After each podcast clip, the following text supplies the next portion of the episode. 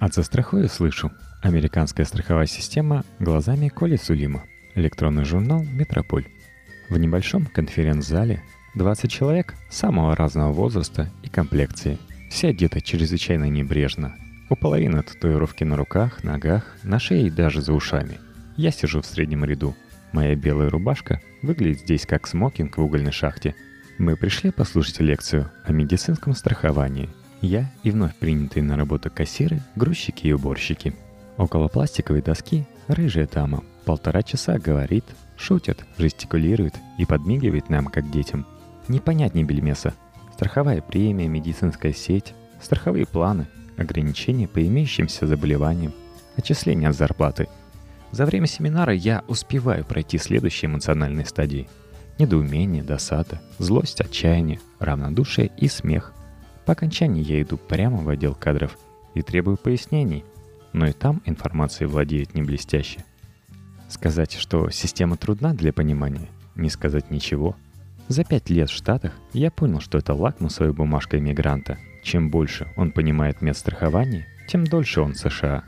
Человек, устроившийся на работу, отнюдь не получает медицинскую страховку вместе с пропуском.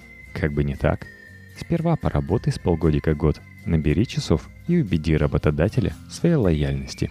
Моя компания, например, проводила акцию по приему новых сотрудников в храм медицинского страхования 1 раз в год. Человек, которому не хватает часов до установленного порога лояльности, будет ждать следующего года, надеясь, что до наступления заветной даты его во время велопрогулки не собьет машины какой-нибудь укуренный средний американец. Работодатель платит в среднем 80% месячного взноса сотрудника, остаток тот будет выплачивать сам. Я отдавал $150 в месяц, таким образом полный платеж составлял около 700. Это та сумма, которую я был вынужден платить из собственного кармана.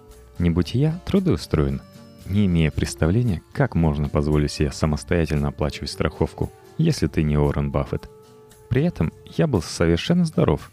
Дураков нет. При трудоустройстве ты заполняешь длинную форму, в которой клянешься говорить только правду о состоянии своего здоровья. Потом работаешь определенное количество часов, и вот тогда первым делом у меня взяли всевозможные анализы и убедились, что я не врал, заполняя бумажки год назад, подозревая, что весь год на рабочем месте внимательно следили за моим самочувствием.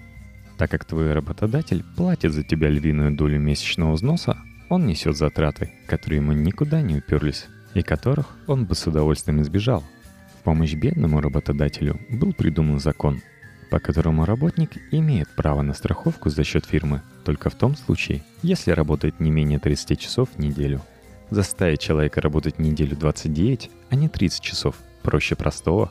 В моей компании такого было предостаточно. Магазин, не приносящий прибыли, вынужден был экономить затраты. Половину работников намеренно держали на сокращенных часах, и не видать им было страхового полиса. Сначала придется потратить все сбережения, продать все, что можно продать, и только потом тебя будут спасать. Не то чтобы человек без страховки был предоставлен сам себе, нет. При небольших неприятностях со здоровьем он сможет поторговаться и получить скидку или заплатить свой медицинский счет в рассрочку, например, на год. В случае серьезного заболевания его примутся лечить, но при условии, что он докажет, что не может платить сам. Ушлые граждане пытались обойти эту норму, продавая имущество родным и близким за символические суммы. Однако этот фокус, его здесь называют плановым разорением, им быстро запретили и за подобными сделками стали следить. Сначала придется потратить все сбережения, продать все, что можно продать, и только потом тебя будут спасать. В критической ситуации, вроде аварии или приступа, лечат, не спрашивая имени и отчества, а разбираются потом. Но если человек не помирает здесь и сейчас, то его вполне могут положить в коридорчики, дать аспирину и начать наводить справки о его страховке. Тут уж не зевай, а требуй немедленной помощи, если жизнь дорога. Медицинское страхование в США полностью частное. Это значит, что государство регулирует эту сферу минимально. В каждом штате набор страховщиков разный. Есть гиганты, сетью по всем штатам. Есть местные, помельче, предлагающие условия гибче. В любом случае, вариантов страховых планов просто тьма. После ознакомительного семинара мне выдали на руки буклет, где различные опции были описаны более-менее доходчиво. Буклет был толщиной страниц 50 и приводил меня в отчаяние. Я читал его после ужина, поминутно засыпая и сражаясь с отвратительным канцелярским языком, придуманным юристами и страховщиками, чтобы вернее сбивать мозги таким, как я. Например, предлагалось выбрать из двух вариантов для тех, кто часто обращается к врачам, и тем, кто редко. Для первых вариант был таков – платить за услуги врачей из своего кармана, пока оплата не достигнут $2500. Все остальное до конца года платит страховщик. Тем, кто поздоровее, предлагалось платить по $20 с каждого визита, и не более того. Зато первой категории граждан работодатель возмещал платежи за страховку в виде подарочных сертификатов, а второй нет. Зато вторая категория платила ежемесячно на 50% меньше первой, да еще и лекарственные препараты им ходились дороже. Я тихо сатанел от всех этих адских деталей. Вместе с контрактом на медицинскую страховку мне прислали по почте 4 тома буклетов, где был список врачей и клиник, подробные условия договора, описание юридических нюансов и еще немножечко сверху. Взвесив в руки эту кипу бумаг, я прикинул, что мог бы вырубить ей мужчину моей комплекции с 2 ударов. Найти бы Гитлера от страхования, который все это придумал, мечталось мне. Уж я бы не промахнулся. Конец первой части. Ладно, есть и вторая. А застрахую слышу 2. И даже краткое содержание первой части, чтобы подытожить. Где Коля Сулима в цитадели доллара пытался понравиться работодателю, чтобы разделить с ним премию ежемесячного страхового взноса в ни много ни мало $700 за здорового человека, а также читал буклеты, по сравнению с которыми тексты Гегеля просты, как школьный букварь. А теперь самое страшное – Коля идет непосредственно к докторам. И вы прямо сейчас узнаете о ценах на медицину в Америке и неутешительных новостях для потенциальных иммигрантов с хроническими заболеваниями. Все медицинские специалисты в Штатах подразделяются на сетевых и внесетевых. Сетевые – это те, что сотрудничают с твоей страховой компанией. Внесетевые – те, что нет. Если ваш любимый доктор не работает с вашим страховиком, то придется оплачивать его услуги из своего кармана или искать другого. В принципе, в России сейчас все так же. Страховые платежи накапливаются на специальном счете. Деньги, с которого можно использовать только на медицинские услуги и лекарства.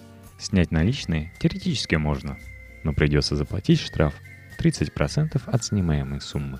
Так что этот вариант для людей в отчаянном положении. Каждый клиент выбирает себе персонального доктора, типа нашего участкового терапевта, к которому и прикрепляется. Этот доктор направляет тех к врачам-специалистам, вроде гастроэнтеролога, но только если убедиться, что у тебя есть серьезные основания для этого. Без такого направления тебя специалисты не примут. Надо заметить, что американские терапевты гораздо больше оптимисты, чем русские, и на это есть причина. Дело в том, что в страховой компании на каждого пациента определенного возраста есть годовой лимит. Например, 1 анализ крови и 2 анализа мочи. И все процедуры сверх лимита страховщик может вообще отказаться отплачивать. Моя терапевт сказала мне об этом открытым текстом, когда я попытался сдать анализ крови повторно. Она разговаривала со мной, как с закапризившим ребенком. «Вы же только что сдавали. Что может стрястись за полгода?» Я, как классический ипохондрик, имел 100 доводов против, но она даже слушать не стала. С другой стороны, я все еще жив. Еще интересный момент. Производители некоторых лекарственных препаратов негласно стимулируют докторов выписывать пациенту именно их лекарства.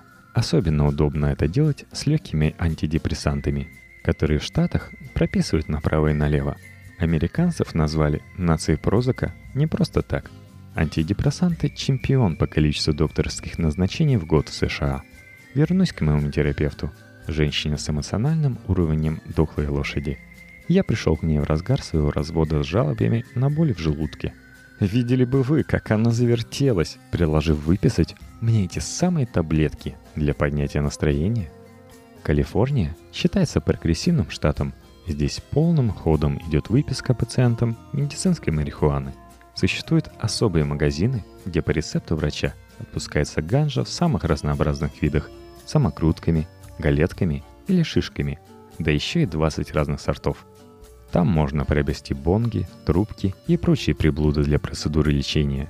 А еще у них есть служба доставки. Я бы так сразу же пристроил к такому магазину пиццерию и озолотился в течение полугода.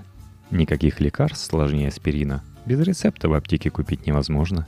Ни антибиотиков, ни антигистаминных, только жаропонижающие, пластыри и средства от изжоги. Система настроена так, чтобы за любой фигней вы отправлялись к доктору, платили в кассу и не занимались самолечением, потому как вся медицина построена на циклопическом круговороте денег. Клиники и частные доктора оказывают медуслуги, а потом выставляют счета за них страховой компании. Документооборот настолько велик, что существуют специальные люди, единственной функцией которых является готовить эти счета на основании врачебных записей. Получают они, будь здоров, кстати. Даже при том, что застрахованный гражданин платит лишь часть, цена на лекарства в США заоблачные. 50 баксов за баночку таблеток для понижения кислотности, 30 баксов тюбик крема с гидрокортизоном и так далее. Безусловно, медицина в Америке самая передовая. Здесь лучшие в мире колледжи, исследовательская база, оборудование и персонал. Миллиардные частные инвестиции в медицину должны быть оправданы. Отсюда и изумляющие цены на лекарства и на услуги врачей. Смотрите, медицинское образование стоит нереальных денег, и каждый молодой врач, получая кредит на обучение, сразу же калькулирует финансовые потоки на ближайшие несколько десятилетий. Деньги-то придется отбивать. Учеба в колледже отнимает не менее 5 лет, потом 2-3 года ординатуры, и только потом возможность получить лицензию и открыть частную практику. Покупка оборудования в частную клинику означает еще один банковский кредит для молодого доктора. А конкуренцию между частными практиками никто не отменял между тем.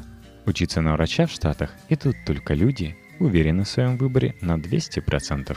Ведь это 8-10 лет пахоты и сотни тысяч долларов долга. Бесплатная медицинская страховка существует в двух типах.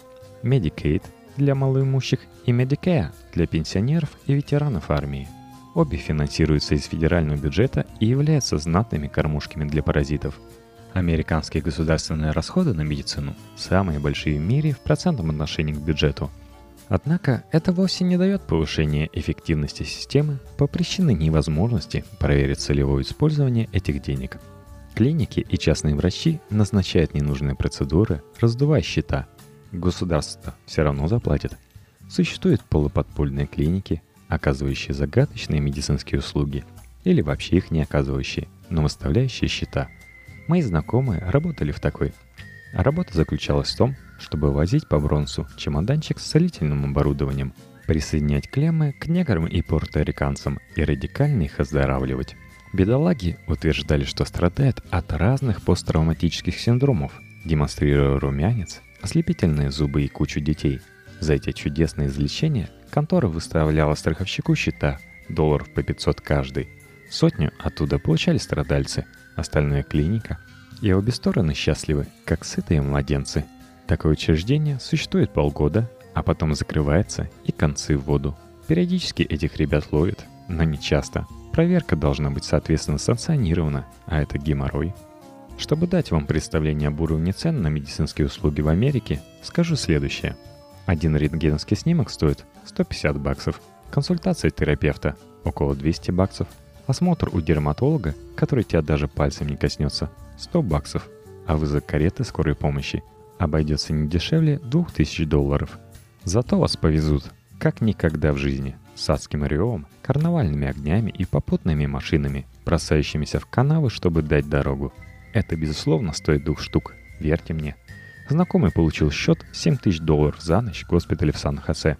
Я долго фантазировал о том, что же было там включено, потому что он не упоминал ни эскорт-сервиса, ни черной икры на ужин.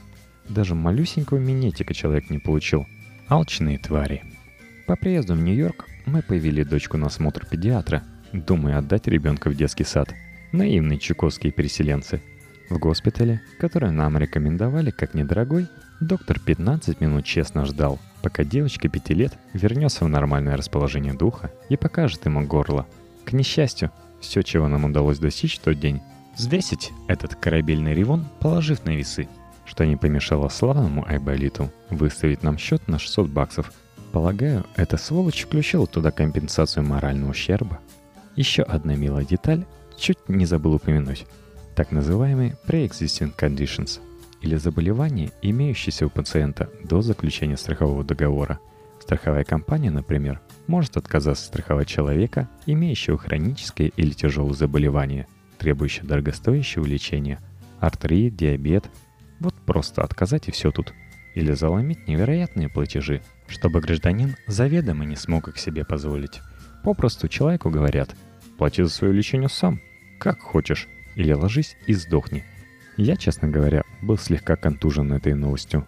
Но это чистая правда. Да-да, в 21 веке, в самом богатом государстве мира, в студию вызывается Михаил Задорнов. Благодаря дороговизне и общей долбанутости системы медицинского страхования в Америке имеется около 40 миллионов человек, не застрахованных вообще. Попыткой побороть эти позорные миллионы занимается администрация Обамы со своей Obamacare. Как лев, этот герой бьется со страховой гидрой, лоббирующей свои интересы через республиканскую часть парламента. Посмотрим, чем все это закончится, если с этой медициной доживем. Если хочешь доживать до следующих выпусков и лень подписываться на iTunes или в podstar.ru, то регистрируйся в группы вечерних чтений vk.com/в подкасте. Ссылка в шоу-нотах. Оттуда удобно комментировать и вешай себя на стену понравившиеся выпуски. Помоги подкасту, расскажи о нем другим